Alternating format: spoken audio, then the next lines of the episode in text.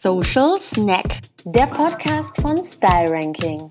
Wir sprechen aus erster Hand über Influencer-Marketing-Kampagnen, Social-Media-Phänomene und lassen Shitstorms und virale Hits nicht außen vor. Mehr als News und weniger als eine never-ending Story. Herzlich willkommen zu einer neuen Folge Social Snack, dem Social Media und Influencer Marketing Podcast von Style Ranking. Mein Name ist Franzi.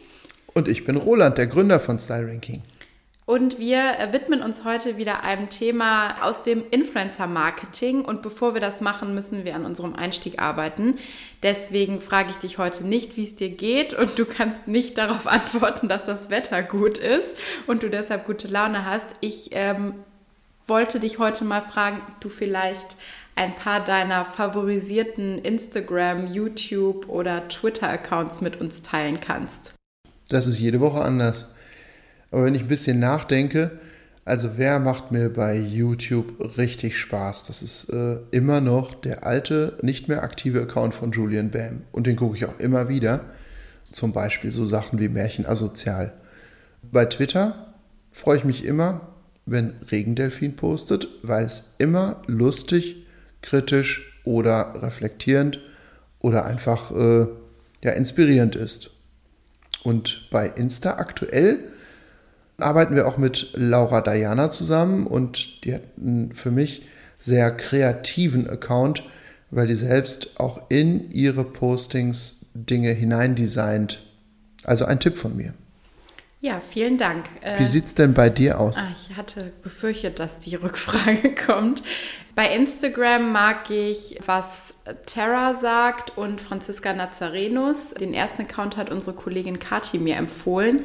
Die reagiert auf so un, mehr oder weniger unmögliche TikTok-Trends und macht da Reels draus, die sehr lustig sind und auch gesellschaftspolitisch. Franziska Nazarenus ist alles äh, rund um Paris, was ich sehr mag. Und ich ersetze mal Twitter mit TikTok.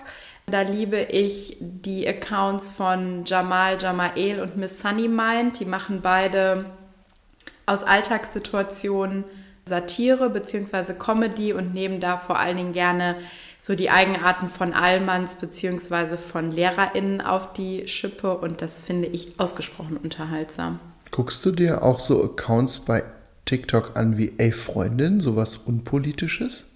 Also die beiden, die ich jetzt genannt habe, sind unpolitisch. Ey Freundin kenne ich nicht.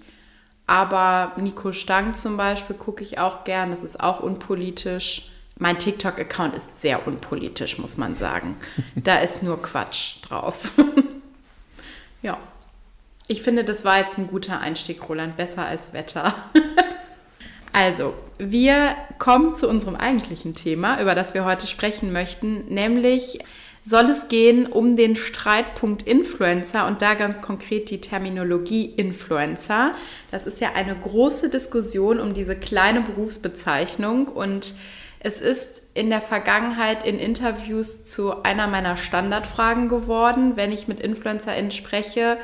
Was hältst du eigentlich vom Begriff Influencer? Und ähm, was die so antworten, erzählen wir gleich mal. Roland, vielleicht können wir zu Beginn auch mal so ein bisschen die Reise hin zum äh, jetzt Creator bzw. Influencer reflektieren. Wir hatten ja mal eine Veranstaltungsreihe mit dem Titel Fashion Blogger Café. Da kannst du aus der Historie, glaube ich, mehr erzählen als ich. Wie ist der Name entstanden und warum heißt das heute nicht mehr so? Es waren wirklich ja Blogger, die vor allem mit Text und dann mit ergänzenden Bildern in den ersten Jahren ihren Einfluss ausgeübt haben. Und so wie es dann Food-Blogger gab und Autoblogger, heute sind die meisten alle inaktiv, haben die Influencer damals geblockt.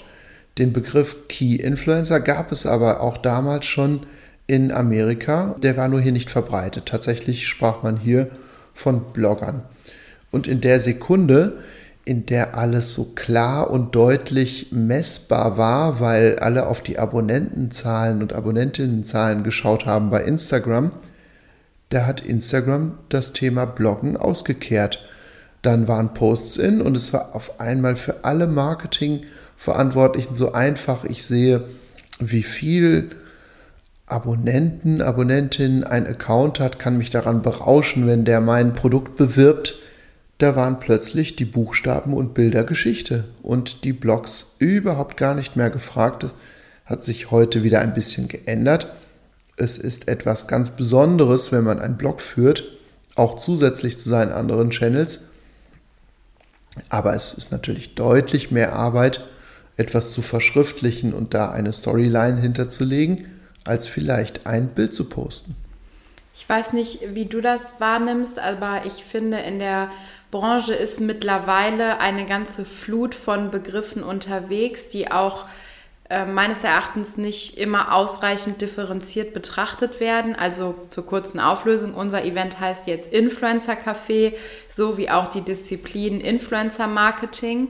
Wir hören auch den Begriff Creator, wir hören aber auch Begriffe wie Talent, Ambassador, du hast gerade den Key Influencer eingeworfen und ich nehme in ja, Berichterstattung oder auch Dialogen wahr, dass das oft miteinander verwendet wird. Es gibt aber ja Definitionen und ganz klare Unterscheidungen, zumindest was Begriffe wie Ambassador, Key Influencer oder Talent betrifft. Es gibt ganz, ganz viele Definitionen. Da äh, wird unser, unser Podcast wahrscheinlich länger als zehn Minuten dauern, wenn man die alle wiedergeben möchte, weil innerhalb der ganzen Kategorien ja auch nochmal unterschieden wird in Mikro, Makro, Nano, Key, äh, Nischen, Influencer. Und ja, große Unterschiede gibt es meiner Meinung nach, insbesondere jetzt mal, wenn ich Influencer und Creator gleich ne-, nehme und gleichsetze, weil es in der Verwendung heute synonym ist geschieht, egal ob einem das gefällt oder nicht, gibt es doch Unterschiede, ob ich ein Testimonial engagiere, ein Influencer engagiere oder einen Meinungsführer zum Beispiel engagiere. Kannst du die einmal nennen, Klar. die Unterschiede? Also wann brauche ich ein, ein Testimonial und muss ein Testimonial auch gleichzeitig ein Influencer sein? Ein Testimonial braucht jetzt nicht unbedingt die Reichweite auf Insta. Ein Testimonial kann ein VIP sein und äh, mit diesem Testimonial arbeite ich zu bestimmten Zwecken. Also ein bekanntes Gesicht, ein Tatort-Schauspieler oder ein berühmtes Model. Ähm, arbeite mit der Person auf Veranstaltungen, auf Plakaten, in Werbemitteln, auf eigenen Accounts, natürlich auch in Social Media. Aber es ist nicht jetzt die implizite Absicht, mit der Person, die, die Reichweiten der Person sich zunutze zu machen, sondern die Coolness auf sich abstrahlen zu lassen. Und unterscheiden kann man es insofern, als dass, wenn man sich jetzt den Account von Cristiano Ronaldo anschaut auf Insta, dann sieht man die ganzen Millionen Follower, Followerinnen, aber wenn der morgen jetzt nicht mehr da wäre und der würde von Insta gelöscht, dann hätte der Gute ja immer noch ein Einkommen und er wäre immer noch mit dem gleichen Fame beseelt. Nur die Instagram-Aufträge würden jetzt nicht mehr laufen. Deswegen ist er kein klassischer Influencer. Er nimmt zwar manchmal die Rolle im Influencer-Marketing eines Auftragnehmers ein, aber er ist kein Influencer. Er ist ein VIP. Er ist bisweilen als Testimonial unterwegs. Anders ist das bei klassischen Influencern, Influencerinnen, die natürlich irgendwann, wenn die sehr, sehr groß werden, auch die Rolle eines Testimonials übernehmen können. Aber solange der Job des Influencer-Seins oder meinetwegen auch Creator-Seins überwiegt, da ist tatsächlich ähm, der größte Impact das Nutzen und Aktivieren der Community für die Werbebotschaften und dann ist das ein klassischer Influencer, eine Influencerin. Jetzt hast du ja, finde ich, super herausgearbeitet, dass es sich dabei eben um eine Berufsbezeichnung handelt, die eingrenzt, was diese Menschen tun, wofür die bezahlt werden. Und der Sinn einer solchen Bezeichnung ist ja, dass irgendwie alle verstehen, was gemeint ist, wenn man darüber spricht. In anderen Jobs kann man ja jetzt auch nicht sagen, äh, mir gefällt meine Berufsbezeichnung nicht, weil das Image dieses Berufs ist nicht gut. Ich möchte jetzt, dass du mich anders nennst. Im Influencer Marketing passiert das gerade, vor allen Dingen über den Begriff Creator. Viele fühlen sich vom Begriff Influencer, Influencerin nicht abgeholt und sagen, ich möchte als Creator oder Content Creator gesehen werden. ich glaube, nicht abgeholt, nicht gewertschätzt. Das, da spielen meiner Meinung nach zwei Faktoren eine Rolle. Einmal die Neiddebatte, ja, in der Sekunde, in der offensichtlich wird, da fließen große Werbegelder. Bei einem Fußballer wird da in der Kneipe am Stammtisch auch schon mal drüber gesprochen, ja, nach dem Motto, müssen die denn diese Millionen verdienen? Und das kommt eben bei den Influencern und Influencerinnen auch. Jetzt frage ich mich natürlich, wenn ich das Fußballtalent hätte, ob ich zu den Millionen, die mir da geboten würden, Nein sagen würde. Und ich denke, das sollte sich jeder auch einmal fragen. So, und in der Sekunde, in der Influencer, Influencerinnen jetzt erfolgreich werden und natürlich dann auch ihre Leistung bepreisen und die Neiddebatte auf sie abstrahlt, dann möchten diese meiner Meinung nach auch ihre Leistung gesehen und gewürdigt wissen. Und deswegen sagen die, ich bin ein Creator. Ja, ich schaffe Content, der begeistert. Und da steht eine Leistung dahinter, ein, eine Produktion, ein Video, das ist nicht mal eben so, dass ich einfach nur ruminfluenze. Ich glaube, das ist der eine Grund. Dann gibt es natürlich aktuelle Entwicklungen, jetzt nicht unbedingt aus Neiddebatten-Sicht, aber viel auch von der Presse getrieben oder auch in der mangelnden Branchenentwicklung, mangelnden Professionalisierung, dass Influencer, Influencerinnen über die Stränge schlagen, dass Fake-Follower eingekauft werden. Ja, das äh, belastet die Branche. Dann sagen alle, das ist ja alles nur Fake. Das ist dann sehr pauschales Urteil. Oder dass Influencer, Influencerinnen auch in Fallen geraten. Ähm, Beispiel Hydro-Hype als Influencer dann reingefallen sind auf eine Fake-Marke oder dass einige auch reingefallen sind auf Fake News, auf mögliche Impfkampagnen, die gar nicht existieren oder die bestimmte politische Themen da thematisiert haben, wo kein vernünftiger Qualitätsprozess dahinter war. Ich sag mal so, das sind Kinderkrankheiten einer Branche und das passiert in jeder anderen Werbebranche auch. Das ist auch in Print passiert und passiert auch heute noch. Ähm, das ist auch im Fernsehen passiert und auch heute passiert das noch im Fernsehen. Ich persönlich habe hinten in meinen hinteren Schränken tatsächlich ja genau solche Fails auch in Print zum Beispiel gesammelt. Jetzt könnte man sagen, die ganze Printbranche ist unseriös. Also ich habe zum Beispiel eine Bild am Sonntag, da gab es mal einen großen Fall und die Bild am Sonntag da geschrieben hat, auf der Titelseite über die Love Parade, über das Drama und die Tragödie. Und unten rechts in der Ecke stand eine Anzeige eines großen Beauty-Filialisten mit der Headline 1000 Gründe, um zu feiern. Ja, da muss ich sagen, in einer so etablierten Branche gibt es eigentlich einen Chef vom Dienst, ein CVD, der bevor das Heft oder die Zeitung in Druck geht, drüber schaut, einen Qualitätsprozess hat und ohne den Kunden zu fragen, die Anzeige rauskickt und irgendeine unverfängliche Eigenanzeige reinmacht. Gibt es auch bei Flugzeugabstürzen, dass aus Heften dann alle ähm, Anzeigen rausfallen.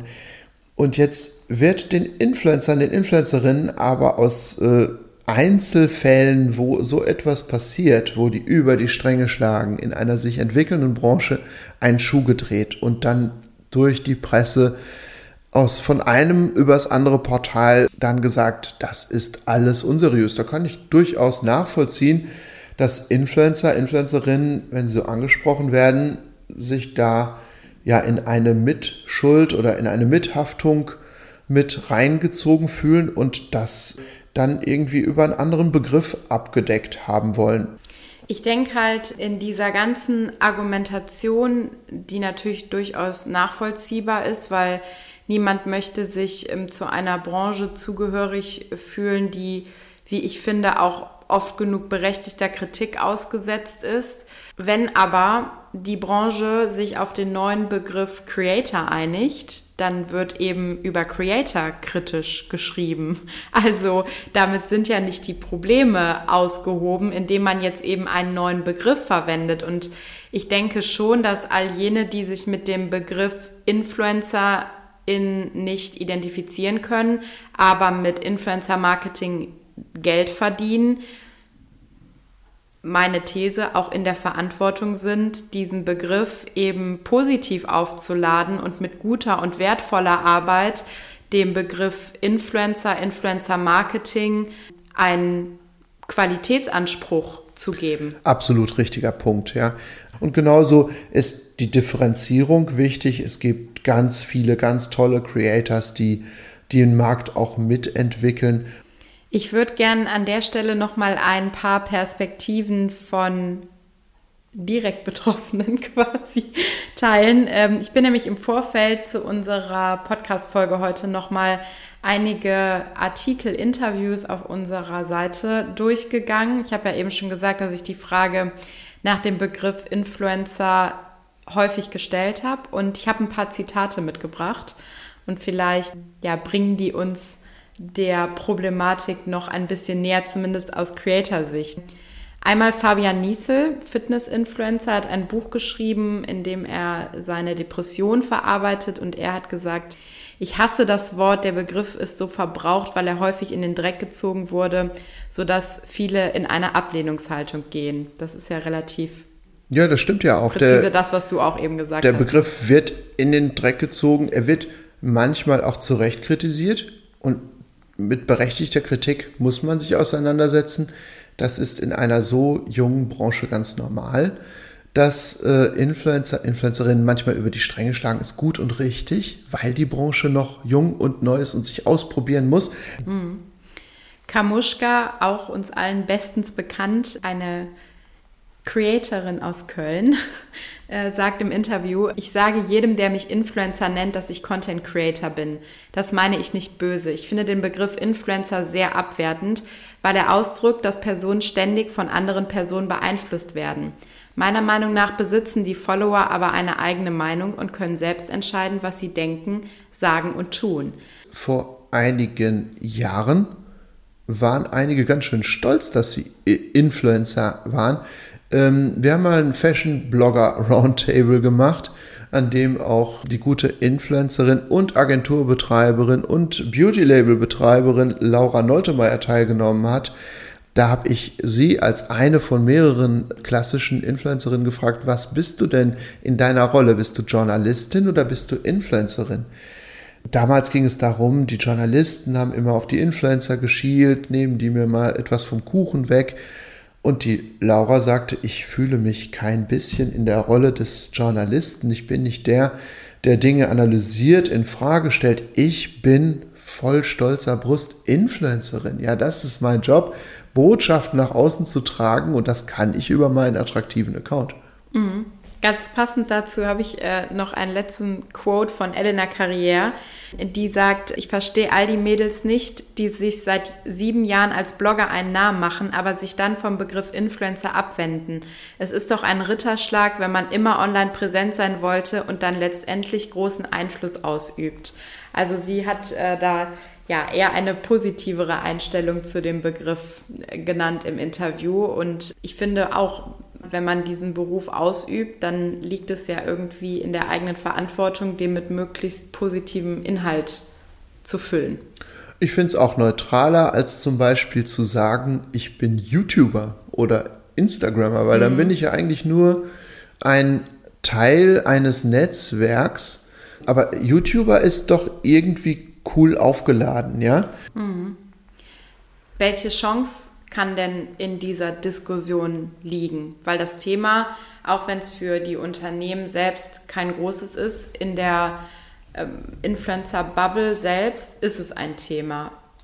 Ich denke, es verändert sich viel. Veränderung ist grundsätzlich super. Und wenn sich da Begriffe nochmal verändern, das wird dem allgemeinen ja, der allgemeinen Entwicklung keinen Abbruch tun, sondern es wird die Diskussion weiter befeuern.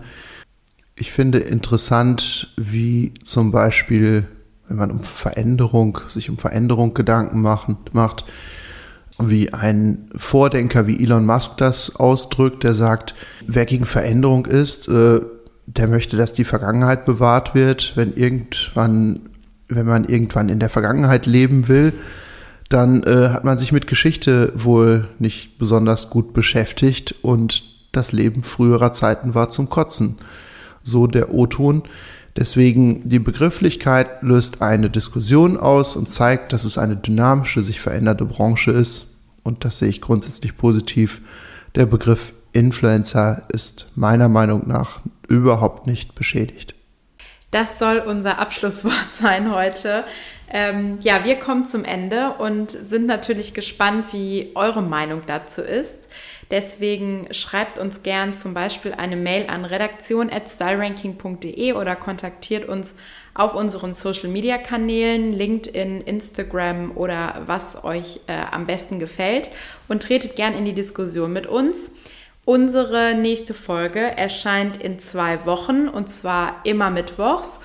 Und die Interviews, von denen wir eben erzählt haben, die findet ihr mit Link in unseren Show Notes. Da könnt ihr nochmal im Detail nachlesen, worüber wir mit den besagten InfluencerInnen gesprochen haben. Das hat Spaß gemacht mit dir, Franzi, heute. Fand ich auch. Bis bald. Bis bald. Ciao, ciao.